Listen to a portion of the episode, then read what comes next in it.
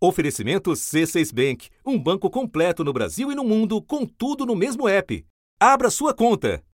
Dois movimentos na sucessão presidencial monopolizaram as atenções às vésperas do fechamento das porteiras para a troca de partido e desincompatibilização. Dia animado na Nossa área senhora, eleitoral. né? É, Porque política tudo pode mudar. Que confusão, hein? Um pré-candidato mudou de legenda e jogou a toalha. Hoje, numa reviravolta, Moro desistiu da pré-candidatura.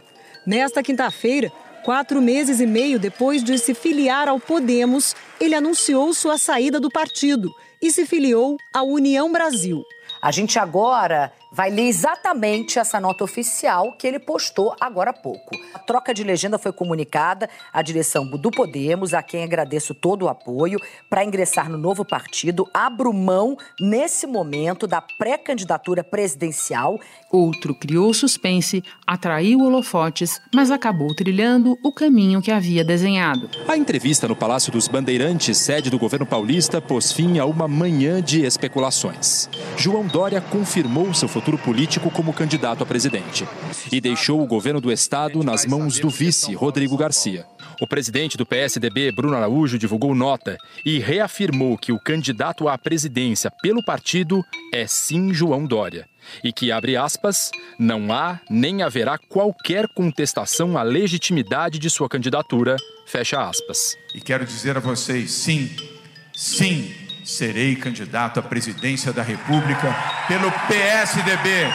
Pelo PSDB. Um com mais, outro com menos, ambos chegaram a esse dia D abaixo dos dois dígitos de intenção de voto, muito distantes dos primeiros colocados. Lula aparece na frente com 43%. Jair Bolsonaro do PL, 26%. Com 8%, Sérgio Moro. Ciro Gomes, do PDT, 6%. João Dória, do PSDB, 2%. No caso de Dória, o perigo imediato de uma rasteira pode ter sido afastado, mas a luta interna continua. Como a gente viu, o Eduardo Leite fez um movimento nos últimos dias e também decidiu ficar no PSDB, com uma promessa, diria assim, de que lá para frente o Dória poderia, de fato, desistir, abrir mão dessa candidatura. Mas falta combinar com o João Dória.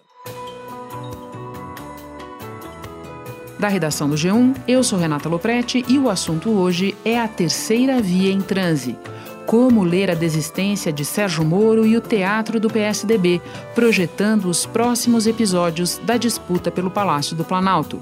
Meu convidado para essa conversa é o sociólogo Celso Rocha de Barros, colunista da Folha de São Paulo. Sexta-feira, 1 de abril. Celso, ao final de um dia de alguns fatos e de muita especulação, o assunto te chama na tentativa de organizar um pouco a bagunça. Vamos começar pela saída do Sérgio Moro da corrida presidencial. De que maneira, no teu entender, ela pode ou não contribuir para alguma consolidação afunilamento nas opções de terceira via. A expectativa de uma consolidação dentro da terceira via já existia, né? Não era muito provável, embora sempre fosse possível, como mostra o exemplo da esquerda no Rio de Janeiro, que eles entrassem na eleição com seis candidatos, cada um com 3%. É, então era meio claro que, que havia desistências no meio do caminho, né? É, então a gente já viu o Rodrigo Pacheco, que nunca foi candidato de verdade, mas enfim, desistiu faz pouco tempo. A desistência e importância foi no ano passado, foi o Luciano Huck. Então, assim, o, o Amoedo desistiu ano passado. Então, assim, esse processo já vinha acontecendo, já vem afunilando. E o que é significativo nesse processo, nessa decisão de hoje do Moro, é que foi a desistência de quem está na frente nas pesquisas. Na frente desse pelotão e dos nanicos, é isso que você quer dizer? Exatamente. É. Ele está bem na frente do Dória, bem na frente do Eduardo Leite, bem na frente da Simone Tebet, enfim. Ele está ali empatado com o Ciro, né? Que, que tem um perfil muito diferente, né? Não sei nem se vale a pena chamar eles dois de terceira via. Né? Aí no centro estavam dois, é, o Ciro, temos o Moro também, duas candidaturas aqui no Moro, e vi, é, atrás, assim, é, na pontuação, você tinha uma poluição de nomes para a terceira via. Quem vai lembrar que tinha o Mandetta? Quem vai lembrar que tinha o Alessandro Vieira? Quem vai lembrar que tinha o Rodrigo Pacheco? Tem a Simone Tebet. E aqui, fungando no cangote do Dória, Eduardo Leite. O Moro tinha voto, você ter 8, 9% do, das intenções de voto é bastante gente. Então vai ter um efeito certamente, inclusive, mais relevante do que a, a, a, a briga toda lá no, no PSDB. Aí a gente tem duas questões importantes. A primeira é a seguinte: já estava acontecendo uma volta de Bolsonaros arrependidos que tinham ido para o Moro de volta para o Bolsonaro. O Bolsonaro deu uma recuperadazinha nas pesquisas que, e parte importante desse fenômeno parece ter sido gente que ele tinha perdido para o Moro. O pessoal viu que a candidatura do Moro não decolava, o pessoal voltou para o Bolsonaro. A dúvida agora é quantos desses caras sobraram com o Moro até agora. Mesmo o cara que for bastante de direita, se ele ficou um tempo apoiando o Moro e vendo o Moro sendo atacado pelos bolsonaristas com o estilo peculiar dos bolsonaristas, ele pode ter perdido simpatia pelo Bolsonaro, por exemplo. Então a gente não sabe ainda o quanto isso aconteceu. É, o que é claro que assim, eu acho que esse, o número de, de eleitores do Moro que vai para o Bolsonaro é, vai ser importante, mas a gente tem que tomar cuidado para não fazer uma superestimativa disso, porque esse processo já vinha acontecendo e talvez boa parte do que o Bolsonaro podia pescar ah, nas águas do Moro ele já tivesse pescado antes, a gente ainda não sabe. E a segunda questão é se os moristas que viram o Moro desistir hoje vão levar a sério essa desistência. Porque o Moro desistiu dizendo que desistiu por enquanto. O União Brasil diz que por enquanto ele aceita ele, mas por enquanto não é para candidato à presidência. O União Brasil fez constar em nota que o ingresso de Moro no partido, abre aspas, não pode se dar na condição de pré-candidato à presidência da República. Caso seja do interesse de Moro construir uma candidatura em São Paulo pela legenda, o ex-ministro será muito bem-vindo. Fecha aspas. Quase ao mesmo tempo, Sérgio Moro divulgou uma nota dizendo que aceitou o convite para entrar no União Brasil porque o Brasil precisa de uma alternativa que livre o país dos extremos. A presidente nacional do Podemos, deputada Renata Abreu, afirmou que durante mais de um ano conversou com Sérgio Moro até a filiação dele ao partido e o lançamento da pré-candidatura à presidência. A deputada disse ainda que não houve comunicação interna de Moro sobre a nova filiação uma surpresa para a Executiva Nacional e para os parlamentares que souberam da filiação pela imprensa. Então ficam mais dúvidas. Por exemplo, ele vai continuar sendo incluído nas pesquisas, mesmo depois de ter desistido? Em geral, os institutos de pesquisa param de botar o nome do cara. Mas se o cara diz que é por enquanto, você coloca ou não. E isso é importante porque o argumento do Moro para depois tentar de novo ser candidato é se ele subir nas pesquisas. Mas se não tiver ele nas pesquisas, isso fica mais mais complicado. Deixa eu analisar com você um pouco melhor esse por enquanto do Moro, porque ele estava num partido menor, com menos relevância, e lá ele já não conseguiu se viabilizar candidato a presidente. No União Brasil, ele já entra tendo que admitir que não é candidato a presidente, porque tem uma parte significativa que não quer lá. Né? Daí tem esse mecanismo que você disse: ele não é mais candidato, eventualmente ele não está mais na pesquisa, as chances de subir nesses levantamentos, e ele já não vinha é, demonstrando muito movimento, é, diminuem. E a solução que se desenha no momento é a disputa de uma vaga à Câmara dos Deputados por São Paulo. Que saída é essa, Celso? Eu acho que é uma tentativa de pelo menos estancar a tendência declinante, né? O Moro, se tivesse sido candidato a presidente em 2018, tinha, tinha vencido no primeiro turno. Todo mundo que não votasse no Lula ia votar no Moro. Assim, as pesquisas davam para ele uma, uma porcentagem de, de, de, votos absurda. Mas ele agora é o general lutando a guerra passada, certo? Assim, esse, esse ano, nós não estamos mais em 2018. Nós já tivemos um presidente outsider que não é bem avaliado. Daí em diante, a sequência de derrotas do Moro é muito impressionante. Né? Ele comete um erro de virar ministro do Bolsonaro, ele é demitido pelo Bolsonaro, quer dizer, enfim, sai no meio daquela briga. Foi uma saída explosiva. Ao se demitir do Ministério da Justiça, Sérgio Moro fez graves acusações contra Jair Bolsonaro. A principal delas, o presidente pressionou para obter informações sigilosas e exigiu a troca do comando da Polícia Federal porque estaria preocupado com investigações sobre fake news e atos antidemocráticos. Daí em diante, passa a ser alvo da máquina de, de assassinato de caráter do, do, do Bolsonaro, uh, sofre ataques muito pesados. Ele volta para o Brasil um pouco uh, influenciado pelo pessoal do MBL, que agora também está em crise talvez fatal. Uh, ele se lança pelo Podemos, que não tem dinheiro para nada, ele não consegue receber os apoios empresariais e, e políticos que ele esperava ganhar da direita brasileira. De modo que a situação dele ficou muito ruim mesmo. O Jornal Nacional conversou agora há pouco por telefone com o deputado federal Alexandre Leite, um dos dirigentes do União Brasil em São Paulo.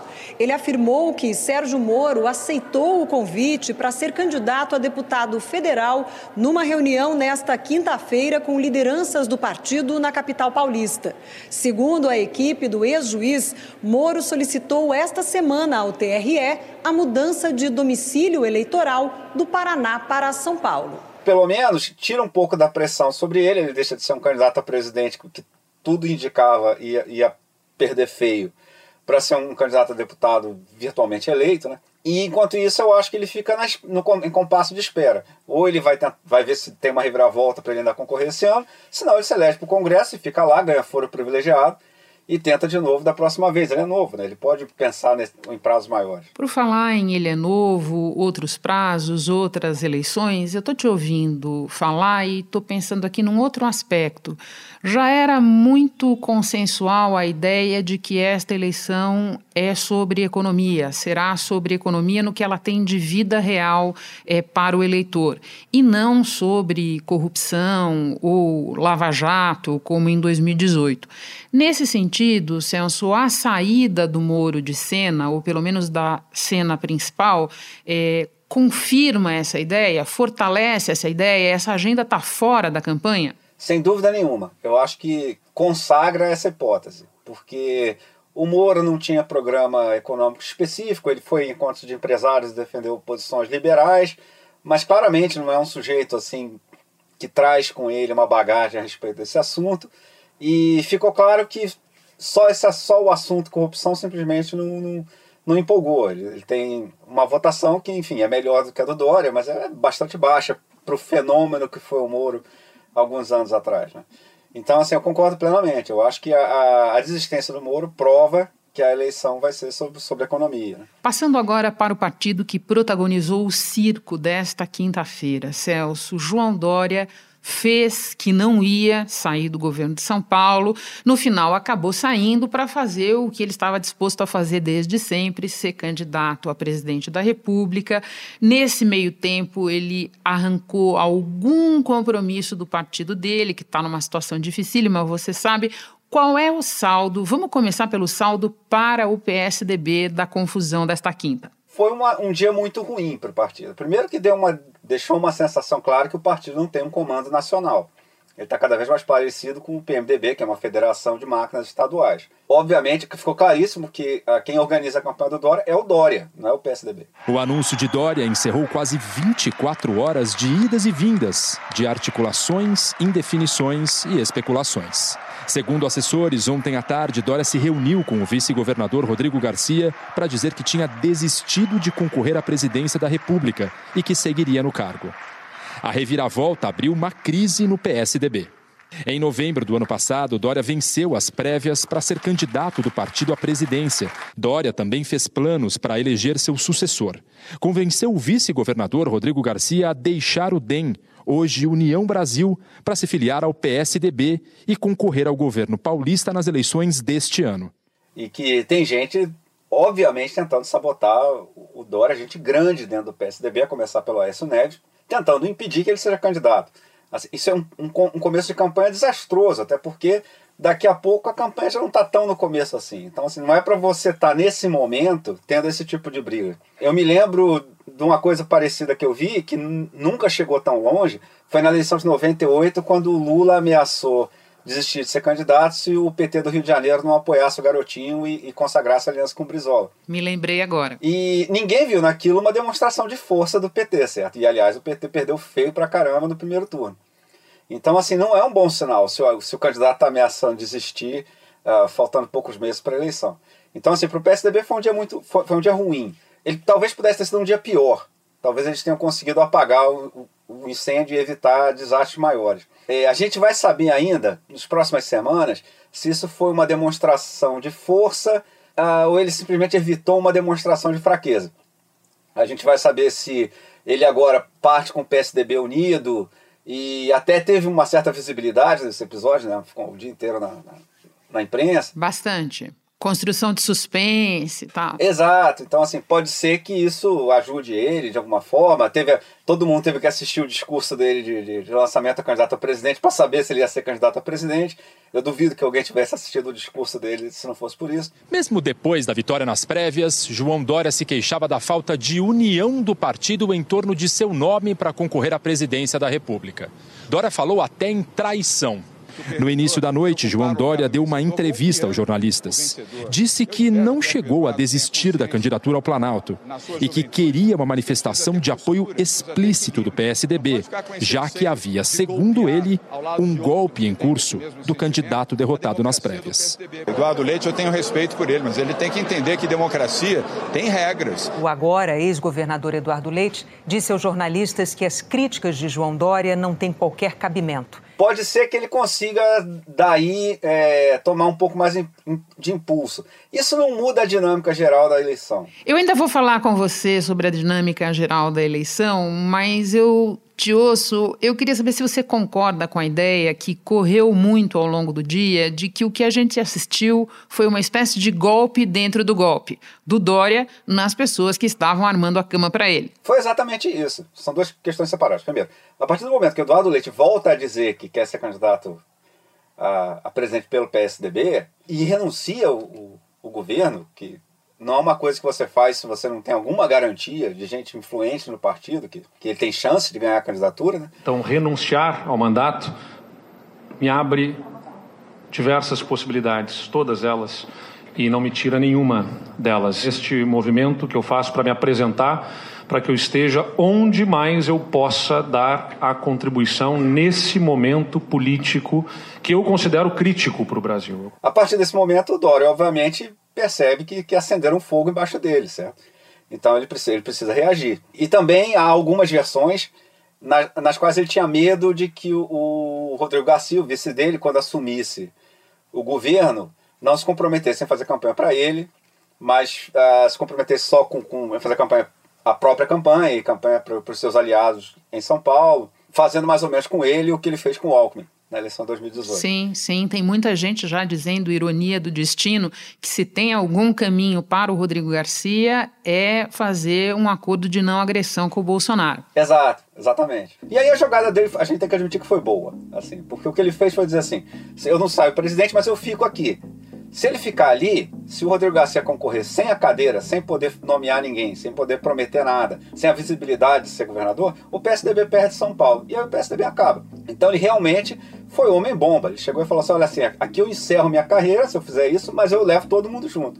Foi bem bolado, foi, foi uma boa jogada. Espera um instante que eu já retomo a conversa com Celso Rocha de Barros. Com o C6 Bank, você está no topo da experiência que um banco pode te oferecer você tem tudo para sua vida financeira no mesmo app, no Brasil e no mundo todo. A primeira conta global do país e atendimento personalizado, além de uma plataforma de investimentos em real e dólar com produtos exclusivos oferecidos pelo C6 em parceria com o JP Morgan Asset Management. Quer aproveitar hoje o que os outros bancos só vão oferecer amanhã? Conheça o C6 Bank. Tá esperando o quê? C6 Bank. Celso, deixa eu continuar me aprofundando na questão de São Paulo com você, por motivos óbvios. É o maior colégio eleitoral do país, é um estado que o PSDB controla há décadas. E antes disso tudo acontecer, a situação do Rodrigo Garcia nas pesquisas estava complicada já, desde sempre. Né? É, o que vai se desenhando em São Paulo é um candidato de um campo o Fernando Haddad, e um candidato do Bolsonaro que vem ganhando terreno, que é o Tarcísio que saiu agora, não é mais ministro e tal, vai disputar. O Rodrigo precisava crescer nesse campo do Tarcísio. O quanto a confusão que nós assistimos nesta quinta fragiliza ou não essa disputa que, de todo modo, como eu disse, já se desenhava difícil? Bom, em primeiro lugar, preciso dizer que o PSDB tinha um candidato forte ao governo de Estado, mas deixaram o cara de lado e agora ele é vice do Lula, certo? Sim. Que é o Geraldo Alckmin. Fábio Zambelli esteve no assunto dias atrás conosco e fez exatamente esse comentário, que o Dória não fez com o Geraldo Alckmin, o que o Serra fez com o Geraldo Alckmin lá atrás. Exatamente isso. Então, assim, é, começaram mal, né? Agora, eu acho o seguinte, se, se o Dória tivesse explodido a bomba hoje, aí o, o, o dia tinha sido realmente muito bom para o Tarcísio. Porque aí o, esse campo inteiro, Dória, Garcia, o, o União Brasil, etc., tudo isso implodir como, como alternativa para o governo do Estado. E esse pessoal ia poder sendo pescado pouco a pouco pelo Tarcísio, que ia se consolidar como candidato de direita em São Paulo. Isso foi evitado, isso não aconteceu, pelo menos ainda. Durante o dia pareceu que a, que a eleição de São Paulo ia ser completamente embaralhada, mas eu acho que isso o Dória conseguiu segurar.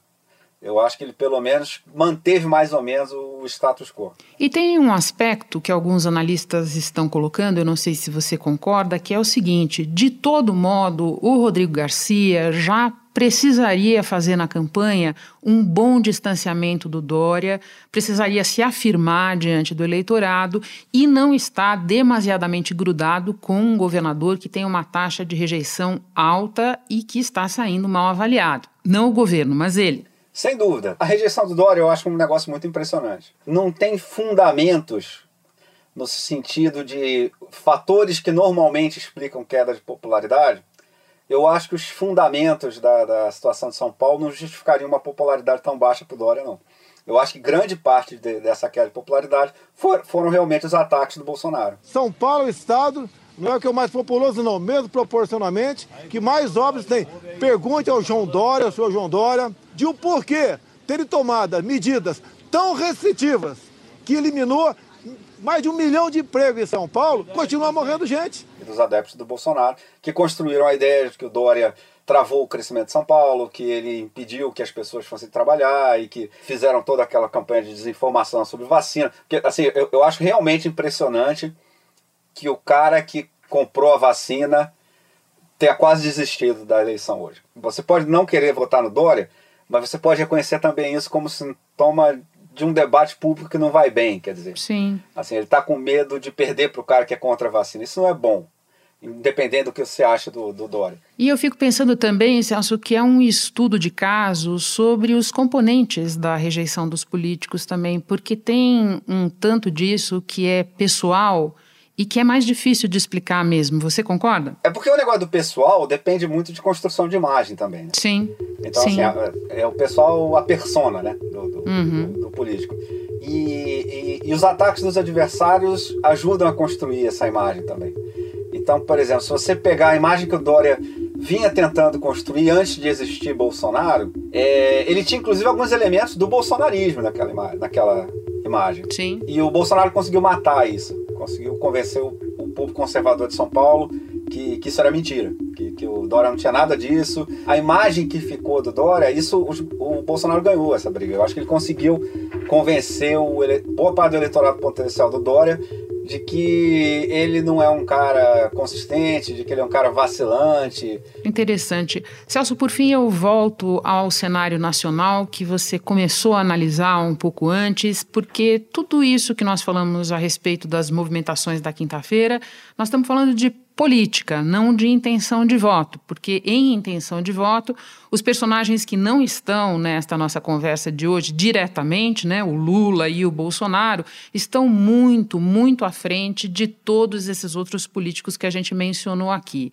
Você vê algum sinal de que esse processo de consolidação, as desistências, eventuais alianças venham a alterar o rumo dessa disputa que hoje se apresenta tão delineada entre o Lula e o Bolsonaro? Olha, para isso acontecer, a consolidação, em primeiro lugar, eu acho que teria que ir bem adiante, teria que mais gente desistir, inclusive o Ciro. E isso eu acho muito difícil. O Ciro Gomes não considerem neste momento para qualquer acordo para a terceira via. Uhum. Então o Ciro Gomes vai jogar aqui sozinho, está aqui. O Ciro eu chamo de centro desgovernado. Às vezes vai para a esquerda, vai para a direita. O Ciro não é essa mesma turma do, do Moro, Tebet, Leite, Dória, enfim. Porque eles estão basicamente. É, é um monte de caras que estão com muito pouca chance de ganhar, mas que seguram fatias do, do, do eleitorado que seriam preciosas para essa soma geral né, da, da terceira via. Então, por enquanto, eu acho que se sair alguma coisa de hoje para bater na dinâmica de intenção de voto geral, seria talvez algum reforço do Bolsonaro, que talvez não seja tão grande. Se a dinâmica que foi desencadeada hoje parar por aqui, eu acho que não tem grande efeito. Sobre as intenções de voto. Celso, é sempre uma alegria conversar com você. Eu espero repetir isso muitas vezes no ano eleitoral, especialmente em dias de confusão, que é quando a conversa fica melhor. Muito obrigada, bom trabalho aí. Eu que agradeço, Renata, é sempre uma satisfação. Este foi o assunto podcast diário disponível no G1, no Globoplay ou na sua plataforma de áudio preferida. Vale a pena seguir o podcast na Amazon ou no Spotify, assinar no Apple Podcasts, se inscrever no Google Podcasts ou no Castbox e favoritar na Deezer. Assim você recebe uma notificação sempre que tiver novo episódio. Comigo na equipe do assunto estão Mônica Mariotti, Ricardo Galo, Isabel Seta, Tiago Aguiar, Gabriel de Campos, Luiz Felipe Silva, Tiago Kazuroski, Gustavo Honório e Etwas Kleiter. Eu sou Renata Loprete e fico por aqui. Até o próximo assunto.